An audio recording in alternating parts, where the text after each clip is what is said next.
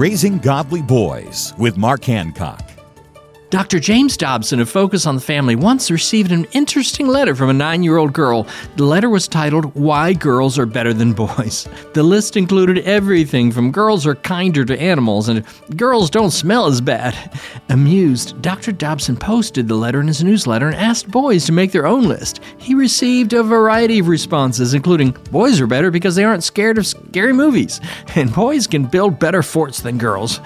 Unfortunately, our society often leans toward that nine year old girl's perspective, celebrating feminine traits and dismissing masculine traits. It's up to us as parents to remind boys that their natural tendencies to be brave, innovative, and energetic should be celebrated as well. For more ideas on raising boys to be godly men, visit Trail Life USA or raisinggodlyboys.com. Learn more at raisinggodlyboys.com.